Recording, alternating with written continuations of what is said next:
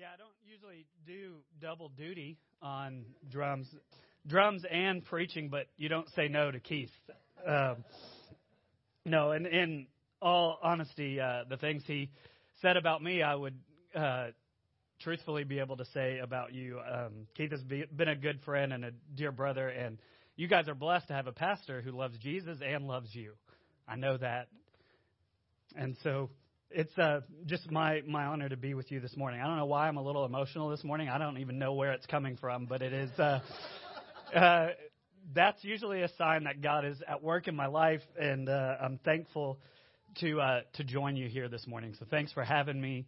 Um, a couple of months ago, I went to eat at Pecan Lodge down in Deep Ellum. It's probably one of the best barbecue places in the state, not just the city. And uh, we were, I was with a, a friend of ours, uh, another guy that Keith knows as well. And over lunch, he shared a story with me about something that was going on with one of the families, um, one of the elders at his church. And it was the second time this couple had done in vitro fertilization uh, in hopes of getting pregnant and having a child. And the week before uh, the lunch that we had had, the wife of the elder had shared with all the women in the church of how they were pregnant and they were so excited. And just that morning that we were getting together for lunch, he had received word that the baby didn't make it.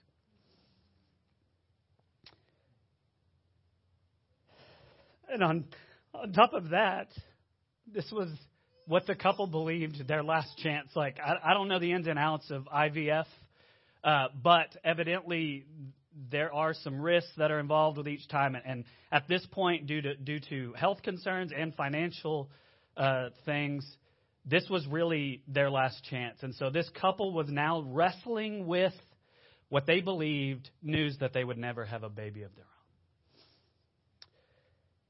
And I get choked up sharing that with you this morning. Um, my heart just continues to break for them. Um, I can't begin to think what that would be like, what that would feel like. And what it reminds me of really is that life is just hard sometimes. There are times when it beats us up, when it drags us down, and it makes us wonder if things will ever get any better. Sometimes we think that, we wonder that. We experience so much loss that sometimes we begin to wonder will I ever win? Will I ever experience victory? And as we wrestle with those questions, what I am compelled to ask is that just kind of the way that life is? Are we supposed to just kind of resign ourselves to struggle and pain and difficulty? Or is there more? Is there more for us? The good news, I believe, friends, is that God did not make us to lose. He didn't create you, He didn't create me to lose, to just experience loss and suffering and pain. He created us to win, He created us for victory.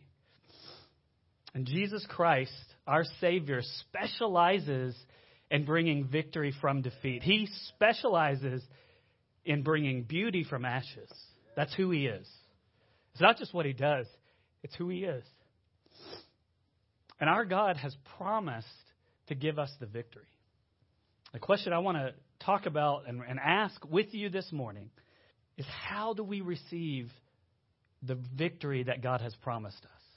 How do we actually receive the victory that God has promised us? If you would turn with me to Joshua chapter 6.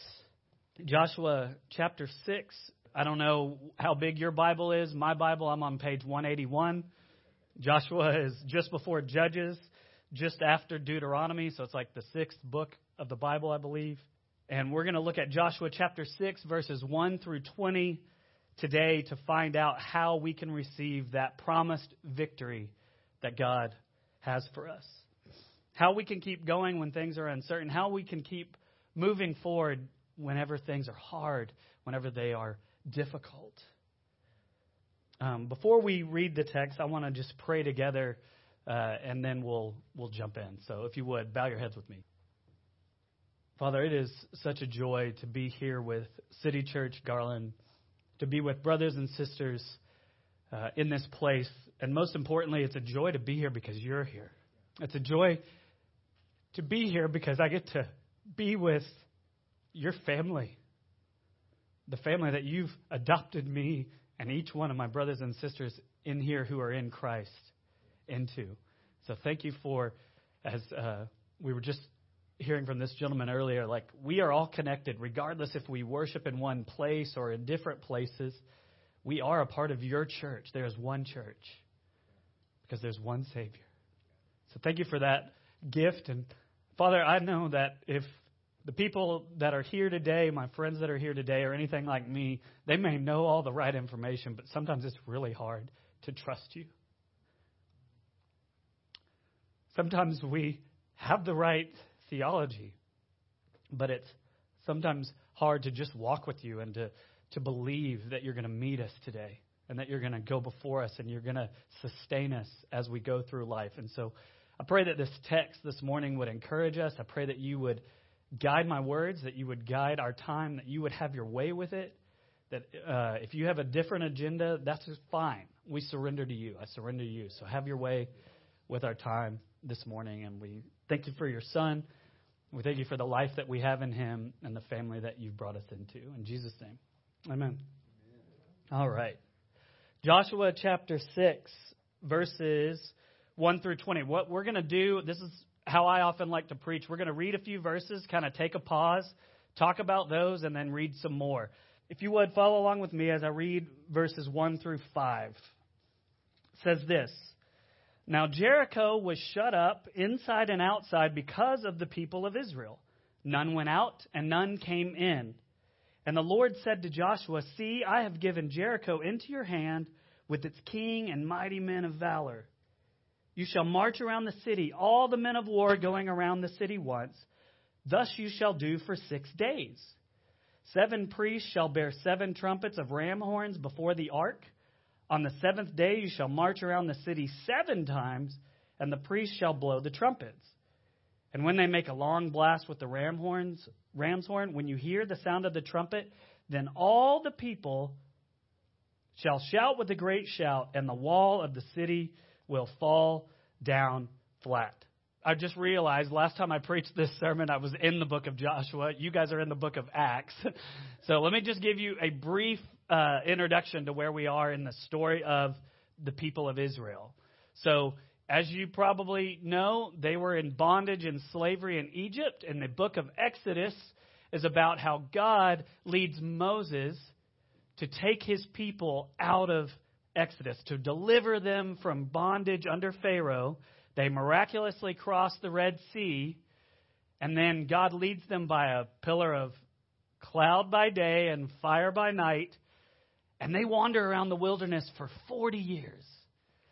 And then Moses dies, and God raises up a new leader for them, Joshua, and he tells Joshua, You're going to be the one who leads my people into the land that I have promised them, the land of Canaan. And so in Joshua 6, the people of Israel are now on the edge of that land, getting ready to go in and occupy it. The problem is, they're not going to just get to walk in without a fight because there are people there who don't want to give up that land. And so Jericho really is the very first battle in their conquest of Canaan. And so this passage is where Joshua is receiving from God instructions on how they're going to take this very first city, this very key city that really, once they get through there, they're going to have an inroad into the rest of the land. But they, if they don't take this city, they're never going to enter it. Okay? So in verse 1, we read about how Jericho is completely shut up. There's no one going in or out of the city. It's got really tall walls, some people believe as high as 20 feet or higher. And there are uh, no gates that are open. And then in the very next verse, we read that the Lord told Joshua, See, I have given Jericho into your hand with its king and mighty men of valor. If you and I or I were Joshua at this point, we might be like, hold on a second. What? How can this be? If you've given us the city, why are we standing out here and they're still in there? I mean, sometimes we read the scriptures and we kind of just skip over and kind of receive them as like just kind of this flat story. But imagine what Joshua was thinking at this point. Like, okay, it's ours, but how's that working? Well, look back at the text. In verses 3 through 5, we see that God has a really interesting plan. He's about to make a way for them to get into that city, and it was going to be miraculous. By simply marching around that city once a day for six days, and then seven times on the seventh day, and then blowing a ram's horn and shouting, God was going to cause all those walls of that city to just fall flat.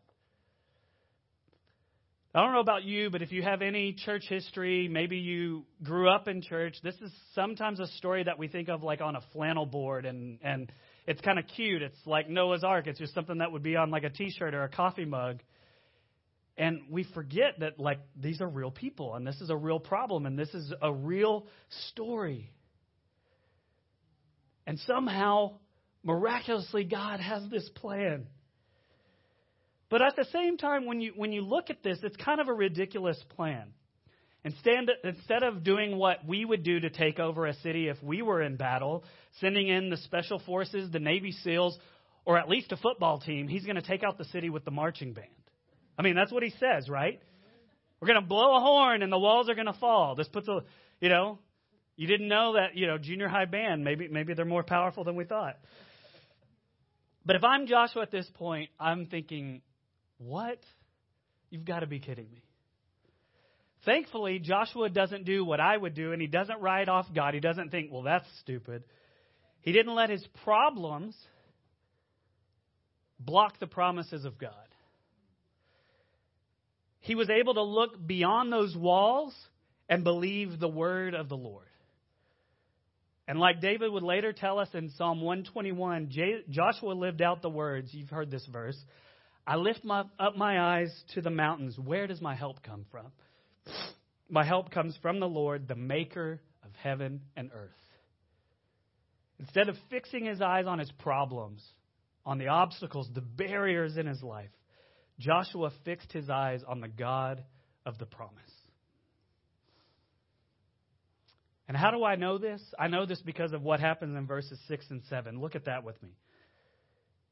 So Joshua the son of Nun, this is right after he hears God's words, he called the priest and said to them, Take up the ark of the covenant and let seven priests bear seven trumpets of ram's horns before the ark of the Lord.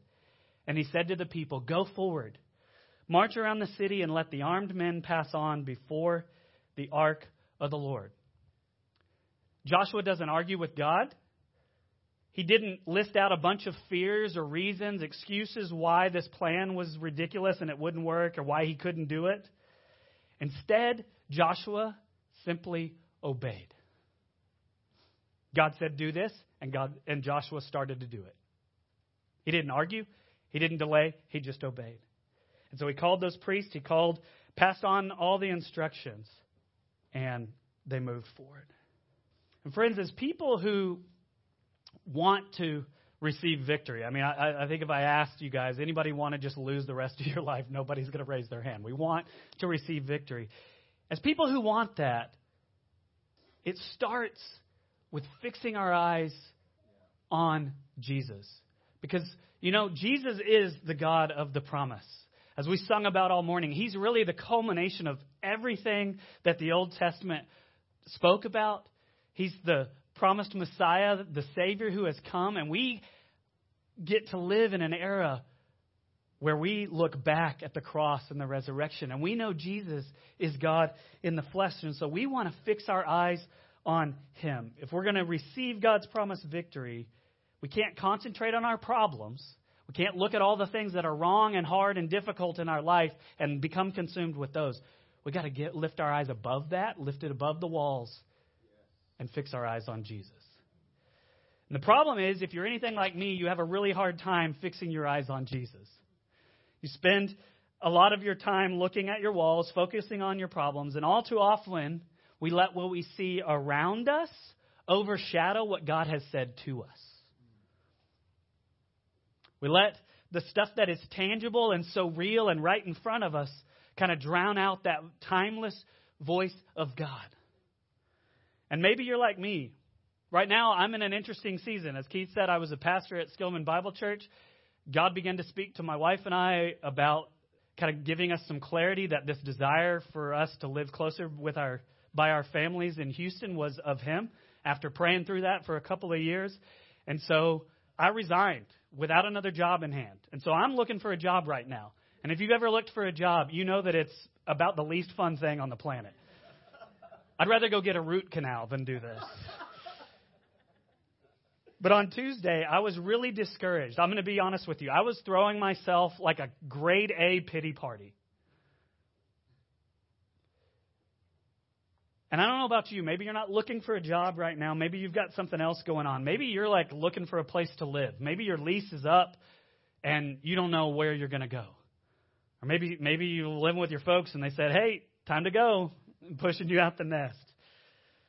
Um, perhaps the the battle in your life, kind of the thing that's that's in front of you, that's consuming you, isn't something so tangible, at least in a physical sense, but it's very very real to you. Maybe it's a broken relationship. Maybe you're dealing with fear, an addiction, insecurity. I don't know. I don't need to list more things because I know we all have something, right?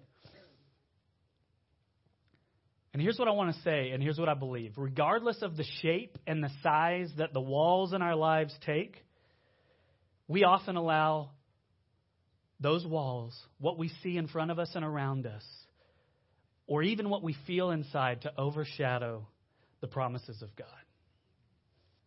We even deal with this collectively as a church when we have so much desire and passion to see God work in and through us, we want to see people come to know Jesus. We want to see them grow and deepen their relationship with Him. We want to see relationships restored. We want to see deep, deep, redemptive, restorative work happen. We want that. And sometimes those things, they aren't really happening or they are happening like way slower than we want. I don't know about you, but one of the things I've realized, like one of the frustrating parts of walking with Jesus, one of the frustrating parts of being a part of a church and leading a church as a pastor is like sometimes it crawls when I want to run. I want to be Usain Bolt, and it's like I'm. I feel like it's it's like toddler speed, you know, like not even crawling, like ba- baby speed. And when we when we deal with that stuff, we can get so bogged down in what we're up against. And the challenge, friends, is we can't let our problems steal our focus from Jesus.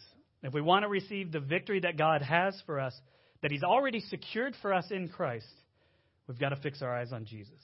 But there's more to it. Let's look back at the story. So look at verses 8 through 14. This is probably the second paragraph there in chapter 6 for you. It says this And just as Joshua had commanded the people, the seven priests bearing the seven trumpets of ram horns before the Lord went forward, blowing the trumpets with the ark of the covenant of the Lord following them. The armed men were walking before the priests who were blowing the trumpets, and the rear guard was walking after the ark, while the trumpets blew continually. But Joshua commanded the people, You shall not shout or make your voice heard, nor, neither shall any word go out of your mouth until the day I tell you to shout, and then you shall shout. So he caused the ark of the Lord to circle the city, going about at once, and they came into the camp and spent the night in the camp. Then Joshua rose early in the morning, and the priests took up the ark of the Lord. And the seven priests bearing the seven trumpets of ram horns before the ark of the Lord walked on, and they blew the trumpets continually.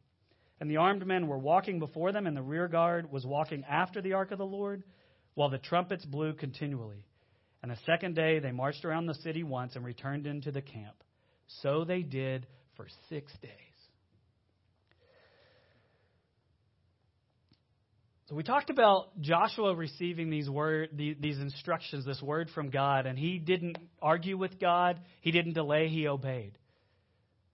What's really interesting to me here in these verses is based on Israel's track record. Like if we had been covering uh, the book of Exodus, I preached through that a couple of uh, years ago. If, if you had had been a part of that series with us, you would most likely, or if you're very familiar with that passage, that book, you would expect the people to whine and complain about this silly plan. Because that's what God's people are really good at in the Old Testament whining and complaining. But for, for some reason, it's really interesting. They don't do that. In verse 8, it says, And just as Joshua had commanded the people, they went forward. Instead of digging in their heels, thinking they knew better than God, they obeyed and did exactly what God told them to do through Joshua, and they started marching. They didn't just say they believed, They showed that they believed with their feet, and they faithfully moved forward. I don't know about you. A lot of times in my life, my faith doesn't find its way to my feet. It kind of just stays still. And sometimes I wonder, is that really faith? And maybe that's like like cognitive fact type type level walking with God and not, not really trusting him. But anyway, here's the question for us. What will we do when God tells us to do something and it's kind of silly or strange? I mean, because marching around a city a bunch of times and blowing some trumpets is kind of weird, isn't it? If God gave us some silly or strange instructions, if He called you to do something that you're like, that is totally not anything I've ever thought about doing before, that's outside of kind of my picture of what it looks like to walk with you, what would you do if He did that? Uh, maybe a better question is, what will you do when He does that? Because that's what God does. He kind of leads us out of ourselves into these new spaces and new places. When he does that, will we protest or give excuses, or will we trust God and do what he says? I mean, it really is. That's the, that's the question. You cut, cut through the fat, that's the question. When it doesn't make sense, will we show that we believe God, that we trust him by faithfully moving forward? Look at verse 10. He said, it says there, um, shall uh, sorry, I'm on the wrong page. That's why I was confused. But Joshua commanded the people, You shall not shout or make your voice heard, neither shall any word go out of your mouth until the day that I tell you to shout. I'm a talker. When I read this verse, I'm like, man, I'm glad they got that instruction and not me. You could ask my wife, if I was given some orders to march around the city, I might be able to do that. Whenever he got to the you can't say a word thing, I'd be like frozen in fear because I don't know if I could follow through on that. I'd probably say, I'm out. I don't want to mess this mission up. You guys have fun. I'll be over here. And this seems on the surface like a rather kind of difficult or even maybe pointless part of the instructions. But here's what's going on here. In the past, talking has gotten the Israelites into a lot of trouble before. It was just a few years earlier when every time they opened their mouths in the desert, you can read about this in Exodus, they did the same thing. I kind of referenced this a minute ago. They would grumble and complain.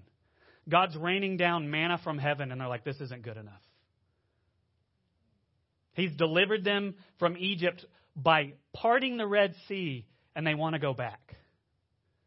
They use their mouths to grumble and complain. And I believe God gave them this gag order, if you will, to guard their hearts from bitterness and to prevent discouragement as they circled the city for the whole week.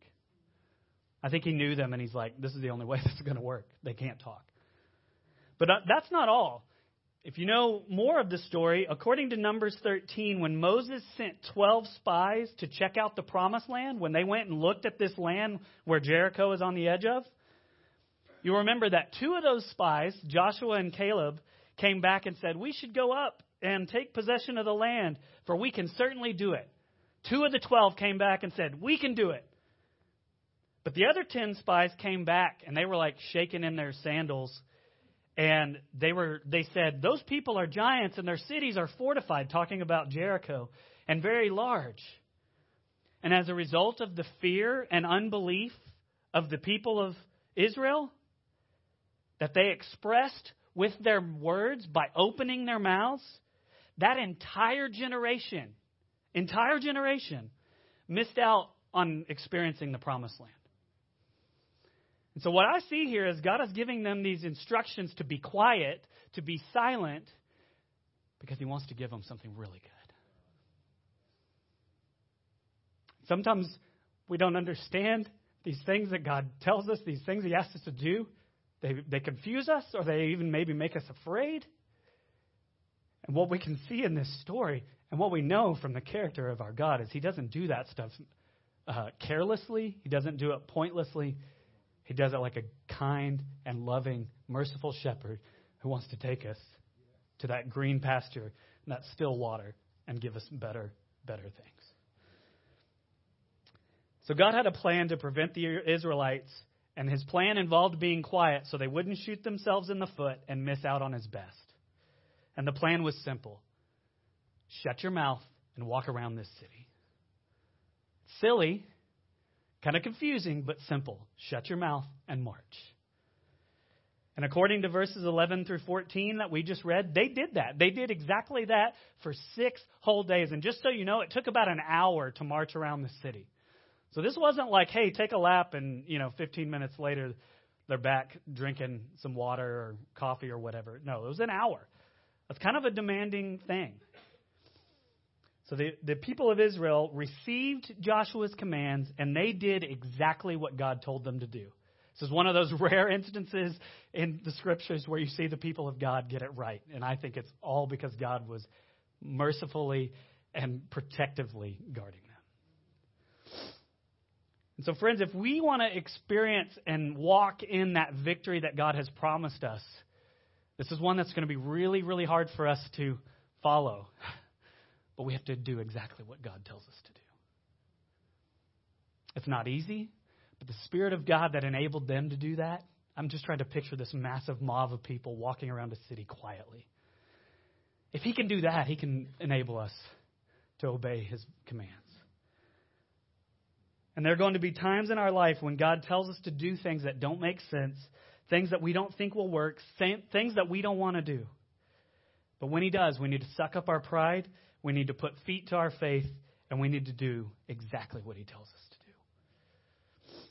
And I don't know about you, but this is one, another thing. I just like struggle with this. I often get caught up in thinking why something won't work or how things haven't changed up until now.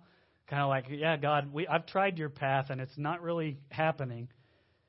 And so I just kind of exit the you know the path and, and I don't do what God says. But if we want to see God bring victory in our lives, what I want to submit to you this morning is that that happens. We see God do new and different things in us and for us when we obey Him in new and different ways. We see God show up and do something new when we obey His commands and we do that in new ways. The Israelites were marching, they're doing what God said. But here's what's interesting. At this point, those walls are still standing. They're still standing. And let's look back at the text to discover the third part of seeing God give us victory. So look at verse 15. It says, On the seventh day they rose early at the dawn of day, and they marched around the city in the same manner seven times. It was only on that day that they marched around the city seven times. The Israelites had patiently done what God asked them to do, what He told them to do for six days. Now it's the seventh day, and they're marching again. And here's what I want to point out. This blew my mind when I caught this the last time I taught this because I don't think I ever saw this before. In verses 4 and 5, God told Joshua that the walls were going to fall when they shouted at the end of the seventh day, uh, the seventh trip around the city on the seventh day. But you know what? Joshua never passed that information on to his people. They had no idea that on the seventh day, on the seventh lap, those walls were going to fall. They just knew that they were supposed to march. God told them that He would give them the city, but He didn't. The, the Israelites had no idea when He would do that. The timing of that was unknown. And life is like that. I want to tell you that. God promises some things to us. He promises some really good things to us. He promises that Jesus is coming back. We're going to talk about that more later, so I'll just, just save that for the, the end of the sermon. But He doesn't tell us when that's going to happen. Doesn't, oftentimes, when God tells us something, He tells us that it's going to happen, but He doesn't tell us when it's going to happen.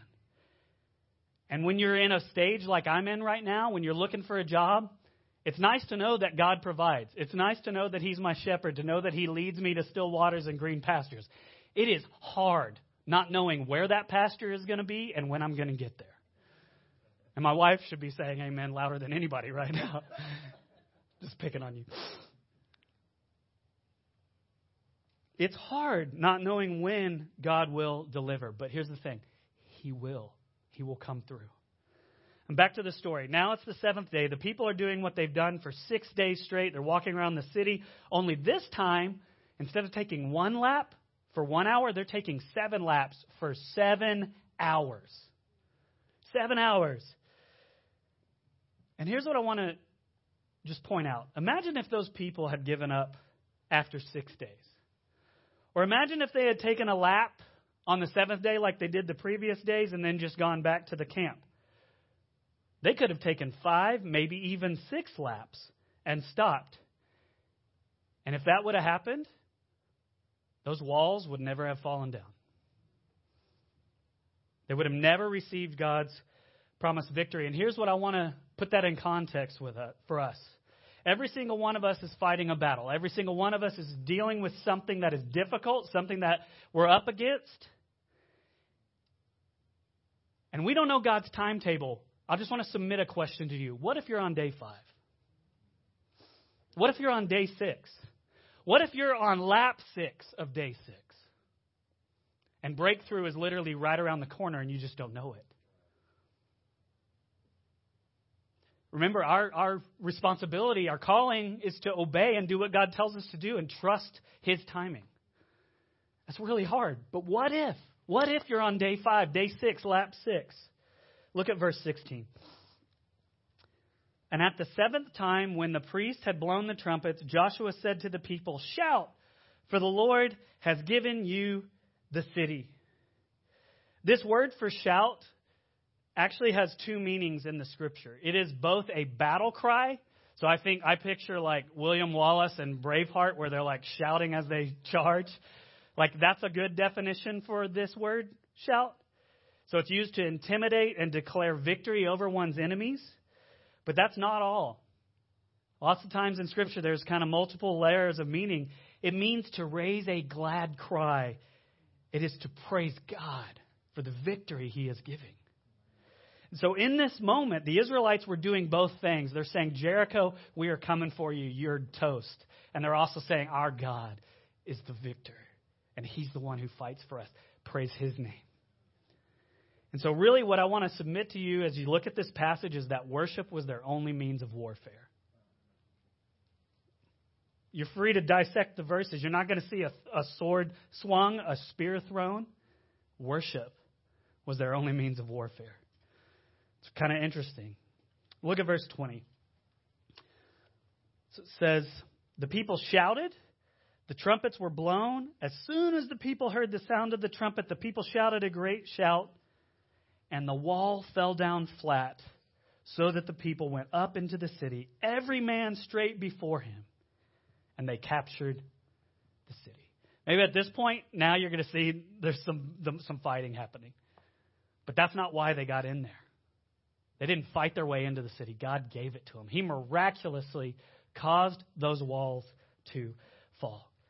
The people did exactly what God told them to do, and God did exactly what he promised to do. He gave them the victory.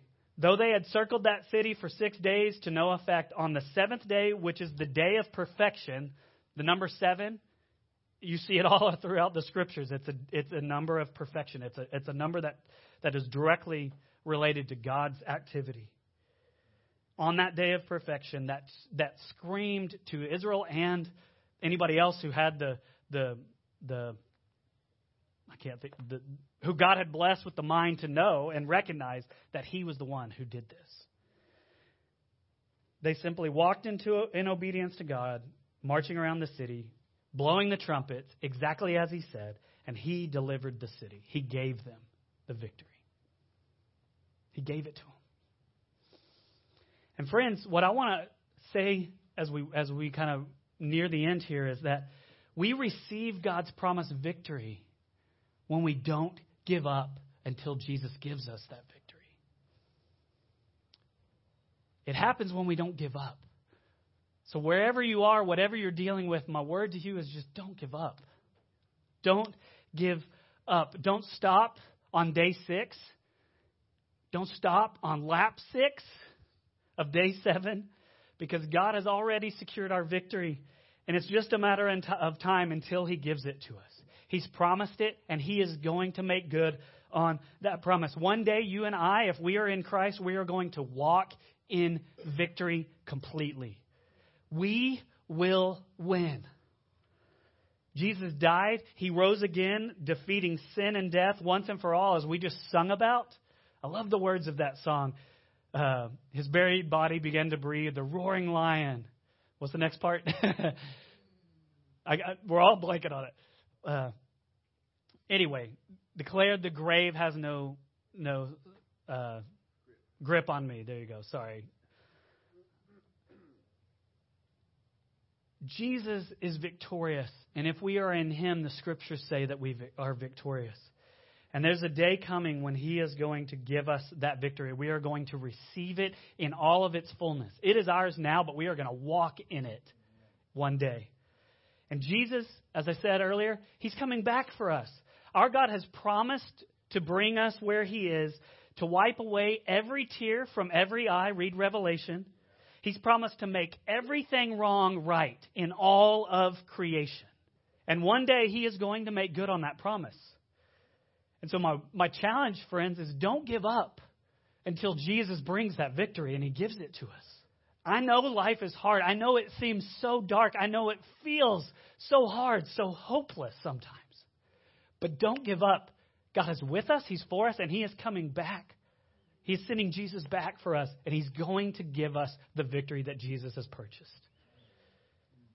And as we close, I want to invite you all to close your eyes and just be still before the Lord. And I'm going to ask you, kind of give you three questions that I think invite God into kind of those spaces in your heart that that you need to to interact with Him and kind of open up to Him this morning. And the first question really is this: As you consider the battles you're facing, the walls that you're up against, ask God this question: Father, have I been focusing my eyes on Jesus or on the walls that are in my life? Father, where have I been directing my mind and my heart? What, what is consuming my thoughts? Father, where am I focusing my eyes?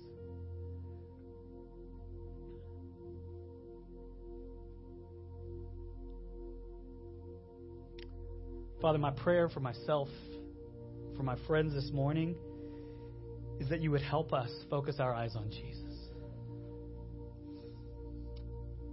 We're not prone to do that, so do that. Give us that gift.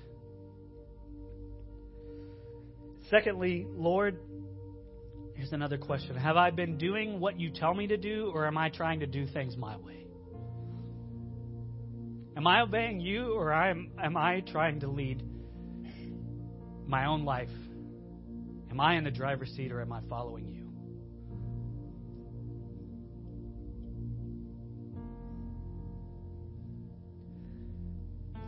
Father, help us to do exactly what you've asked us, what you've told us to do. Help us put feet to our faith and move forward in obedience. One more. Almighty God, where have I gotten stuck and thrown in the towel?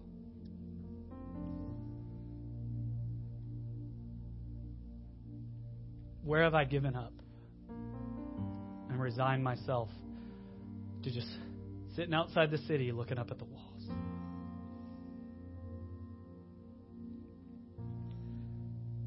Father, we don't want to get up. I know that deep in the depths of our hearts, we want to experience the victory. We want to follow you. We want to obey. We want to keep moving forward. That is what you've placed in us. The rest of the stuff we deal with, are lies and fears that are of the enemy, they're not of you. So help us to get back up wherever we are this morning. Give us the strength by the power of your Holy Spirit that raised Jesus from the grave stand back up and to keep moving forward, to keep marching, to take another lap, trusting that you're going to come through, that you will bring the victory that we long for, that you created us for. I believe you want to help us. You want to give us everything we need to endure, whatever it is we're dealing with, whatever season we find ourselves in. So, Spirit of God, it strengthen us, embolden us, and give us a heart to endure. Pray all of this so that we might, first of all, glorify you because you're worthy of everything we are and everything that we have.